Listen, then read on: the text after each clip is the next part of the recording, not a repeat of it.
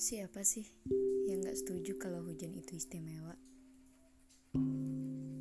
Kalau menurut saya sendiri ya, hujan itu turun bukan cuma bawa air. Hujan turun bawa banyak hal. Kebahagiaan, sedih, cemas, rindu, dan yang paling pasti nih, kenangan. Tadinya lupa, jadi ingat.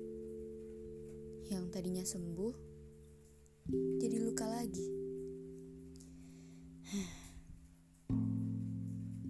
Tapi coba deh, jangan melulu ingat kenangan yang buruk-buruk. Coba nikmatin hujan bersama kenangan yang bisa buat diri kita bahagia. Karena pada dasarnya, Tuhan nyiptain hujan bukan buat bawa air mata.